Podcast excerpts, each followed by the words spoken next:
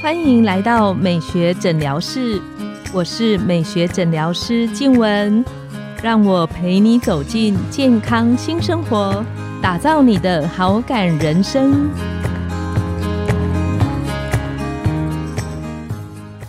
Hello，各位听众朋友们，大家好，我是你们的主持人静文，欢迎来到美学诊疗室，跟着黄医师聊健康，懂保养。听众朋友们，如果你们持续在收听的时候，就有发现我们这几集会聊到关于男生的一些保养的话题。那上一集我们有聊到男生原来也有更年期，只是男性朋友们比较辛苦，就像八八节很容易被忘记一样，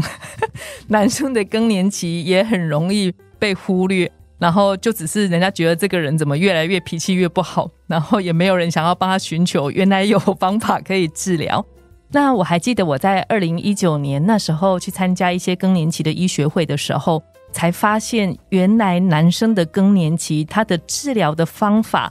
甚至可能比女生的来的简单，然后相对起来比较没有副作用。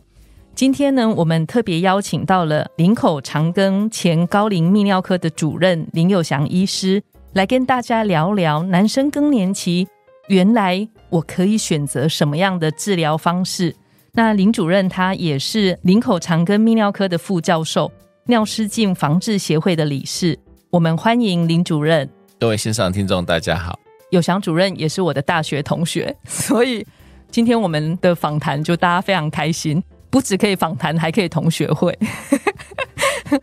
那男生的这个更年期的部分。我相信很多朋友心中会有这样的一个疑问，就是我真的需要治疗吗？那可不可以像女生更年期？我发现有些朋友就是会一直忍耐忍耐，然后等那个时间过去。那是不是要接受治疗，还是应该顺其自然就让它慢慢过去？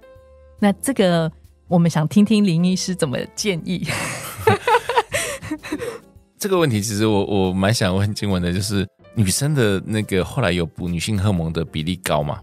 哎，问的好哎，这是为什么？我那时候去参加那个更年期的医学会，我觉得女生的更年期最大的问题是补充女性荷尔蒙会有一个担心，她得好像会有担心增加身体癌症的那个风险的疑虑，所以其实很多朋友，除非我提早预防那个更年期的症状，不然就是有一天我突然发现我有。然后我就忍耐，然后每天晚上盗汗、潮红，然后情绪波动，然后一直期待那个周期过去。但是刚刚有祥医师好像有提到，男生的更年期它不是一个明确的划分点，它是慢慢慢慢的出现。这个其实我觉得最后的问题取决于，就是你需不希望改善你的生活品质。比如像女生，因为女生后来如果女性荷尔蒙几乎就是。更年期过之后，他就几乎就是归零，所以好像脾气就是会比较稳定一些。因为女性荷尔蒙就是直接归零，它比较没有荷尔蒙改变的那个。那男生其实男性荷尔蒙它其实不会归零，它就是一直慢慢的往下掉，往下掉。它其实整个过程是拉的非常长，到应该讲说可以到生命结束。那因为男性荷尔蒙慢慢掉的结果，其实他的身体，我们的男生就是会开始变得比较没有精神，啤酒肚变得比较大。那还有肌肉的力量也会慢慢的变得越来越弱，然后骨头也比较熟，所以有时候跌倒比较容易骨折。那我们可以透过让男性荷尔蒙上升哦，无论是用药物补充，或者是我们刚刚提到，就是说可能让你的睡眠比较好，或者是你多去做运动，让身体感受到我有需要让骨头变强壮，让肌肉变强壮的这个时候，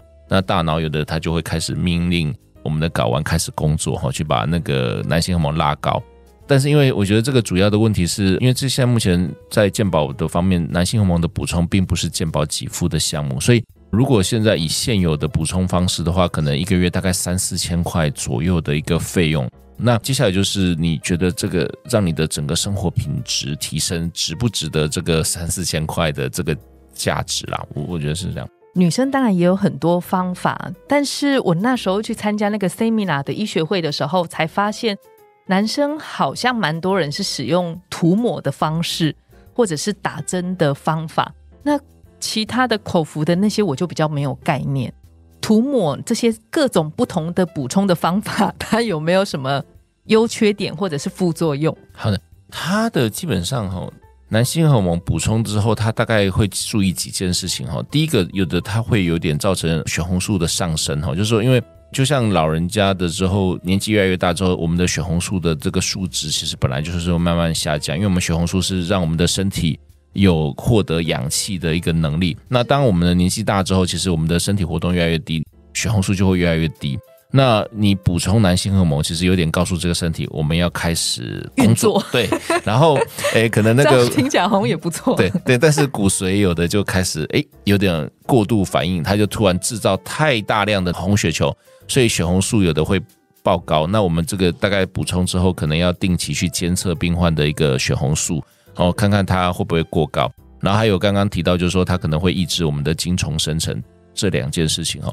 那补充的方式大概几个哈，就是口服、涂抹，当然有一些鼻喷剂，但但它其实是涂抹的一种变形，还有针剂哈。那口服哈，我们的所有的食物经过我们嘴巴吃进去，经过肠胃之后，它会经过一个肝门循环，就是小肠的那些血液，它会先把这些东西送到肝脏去做一个处理。无论是我们的食物里头的脂肪那些，或者是三酸甘油脂、胆固醇之类，那糖类那些都会，我们的药物其实也会。所以，那我们的男性荷尔蒙经过这些先带到肝脏的时候，它会先经过第一次的代谢。所以，我们的身体如果要达到比较高的男性荷尔蒙，我们等于要吃更高浓度的男性荷尔蒙，让它在经过肝脏代谢之后，还有在血液中可以提高到一定的浓度。所以。之前就是有一些报告，可能就是他在用口服的男性荷尔蒙的时候，会造成一些肝脏发炎的 GOT、GPT 上升的一个现象哦。其实美国之前有把这个口服的剂型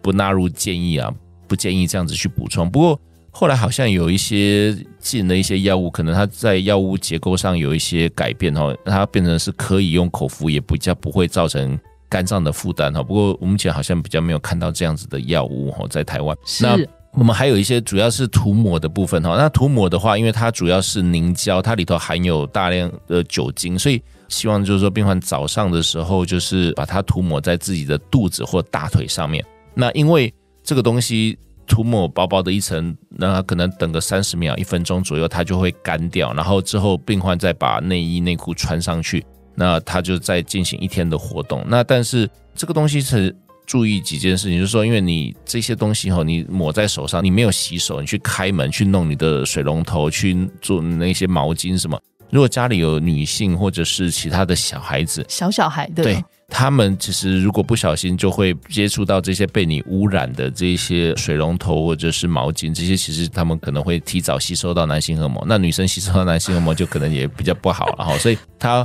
会有这些比较麻烦的事情。然后第二个事情是他每天。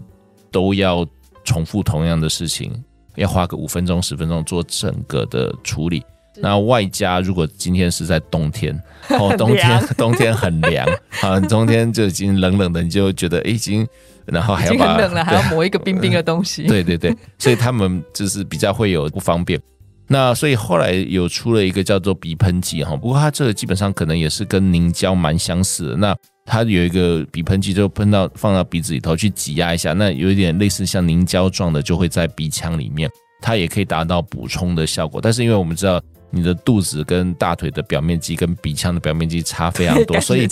差很多，所以它那个鼻喷剂就是变成是可能每天要两次，早晚各一次。有用过的病患，他可能就会反映说，哎，可能好像鼻腔里头有点苦苦的，然后有点点鼻塞鼻塞的那种感觉哈，那。可能是这个会造成他们的一些不适感。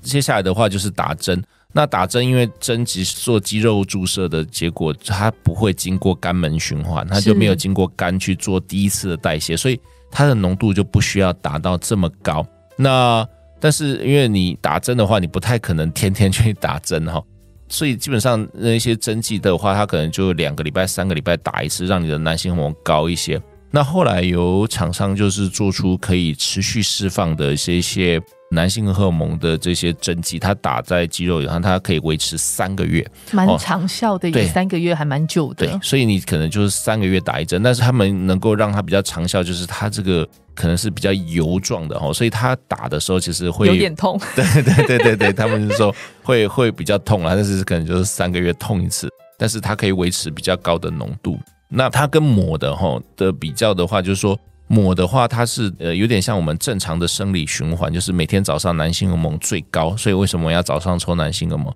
那每天抹它就是会有这个一个周期性的感觉，对。那但是如果你今天是用打针三个月打一针的这个，它大概就是这三个月的期间都维持在男性荷尔蒙高档，它就比较没有这种周期性的。听起来男生可能比较喜欢这种 都是高档。对对对对，呃，但是目前在医学上好像还没有去比较出来，哎，这两个到底最后哪一个比较好，或哪一个的优缺点啊？因为目前大概两种的病患都有在使用，其实感觉好像也没有太大的差别了。哦，但是他们之间。就是你针剂跟每天抹，它大概会有的差别大概在这里。那那针剂也方便很多，他不就一次就好，他不用每天在那边处理那些洗手，然后在那边磨磨磨的呀。大概这样，这就是男生跟女生的差别。如果我们女生就喜欢磨磨磨，每天擦，觉得一天五分钟感觉很棒；男生就觉得这么麻烦，打一次然后可以维持三个月，听起来比较简单。对啊，不过其实有些人哈，他还是很喜欢每天磨。是。那想要请问有祥医师，就是这些治疗里面有没有绝对禁忌症的？因为像女生的更年期的荷尔蒙补充，它就会有那种相对的禁忌跟绝对的禁忌症。那男生好像比较没有这一个方面的问题。呃，目前男性荷尔蒙的补充哈，它其实在当药品的访单上，它的禁忌症还是射物腺癌。但是这件事情，其实，在目前的泌尿科界，其实已经确定一件事情，就是说，男性荷尔蒙的补充跟射物腺癌没有关系。所以，但是因为他们末期的生物腺癌治疗荷尔蒙疗法，它是抑制男性荷尔蒙，所以这个有点吊诡啦。就是说，它目前学界已经证实，就是说，你补充男性荷尔蒙，并不会增加生物腺癌的风险。但是，生物腺癌的末期又要用男性荷尔蒙的抑制来做治疗，所以。目前可能还是稍微有一点点互相打，对对对对，互相对。但是如果你今天是正常的状态下，其实补充男性荷尔蒙大概不会产生男生物腺癌的这些风险呐。而且甚至呃，当然这是比较前沿的一些报道哈。他们有些人在做过国外的临床试验，就是已经末期的生物腺癌，他们没有去做荷尔蒙的抑制，他反而去把。因为他有一些男性荷尔蒙低下的症状，他们去补充男性荷尔蒙，他的 PSA 射物腺癌的那些状况好像也没有扩散啊，就是没有更加严重进展，他反而好像整个是比较好的。所以这个中间大概医学还在继续 ongoing，在继续进行当中，目前没有确定的答案。但是如果今天已经有男性的这些荷尔蒙欠缺的症状，已经影响到生活，那。经过初步检查，如果没有射物下来，我想补充男性膜是一个相当合理，而且对整个未来生活品质有很好的一个状况了。这样，因为我印象中，我那时候去参加那一个医学会的时候，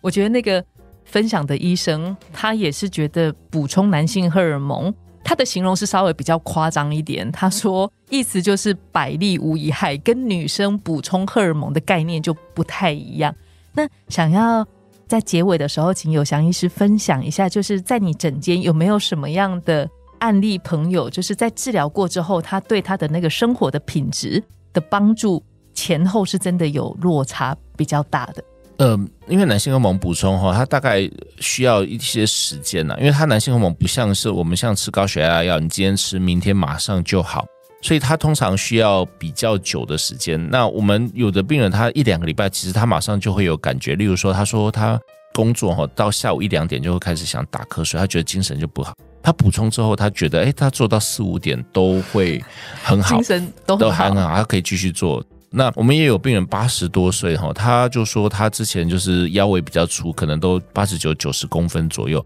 那他因为是无腺肥大，在我们这边治疗之后，有发现这些问题之后，有给他补充男性荷尔蒙。他后来他就半年一年之后，那那真的应该要点时间，他的腰围就降到八十三。哦，他差蛮多的，他差很多。他真的觉得说哇，他整个人就非常的开心。然后他像他打高尔夫球也是一样，他就说我以前呢就是开球从来没有开过，我他忘记他讲几码，但是他就说他以前年轻都没有开那么远过。他说：“现在可能技术变得比较呃成熟，那外加肌肉力量也都上来了，所以他说他现在开球是开超远的，他以前都没有办法这么远。然后他像他打十八洞，他就说以前他已经八十多岁了，他说他打十八洞可能打到第十五、十六洞就觉得有点疲劳。但是他说现在打完十八洞，叫他再打第二个十八洞，他可能都 都没有问题。他觉得他都有信心可以再打第二个十八洞这样。就算不一定做得到，有信心也是可以的。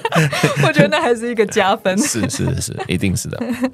那我们今天很谢谢有翔主任非常精彩而且有趣的分享。我觉得这一系列的话题里面，最希望的是让朋友们知道，原来这些东西都是很多人其实有感觉，但很多人只是不说。那很多人其实想要知道有没有什么解决的方法。但是可能大家都觉得也许无解，或也许补充那些东西对身体不好，所以就吃一些很奇怪的，什么鹿茸啊，我常看到玛卡，对，就是很奇怪，什么大龟甲什么，我都想说，那这样吃不是对身体？我以为我吃的不是药，但其实它对我的身体的保养跟加分不一定比较好，所以我觉得如果真的身体稍微有需要，及早寻求专业医师的意见。然后再去抽血评估是不是需要接受进一步的治疗，我觉得都是一个很好的方向。今天我们的节目来到了尾声，美学诊疗室欢迎你们再度光临，我们下次见，拜拜，拜拜。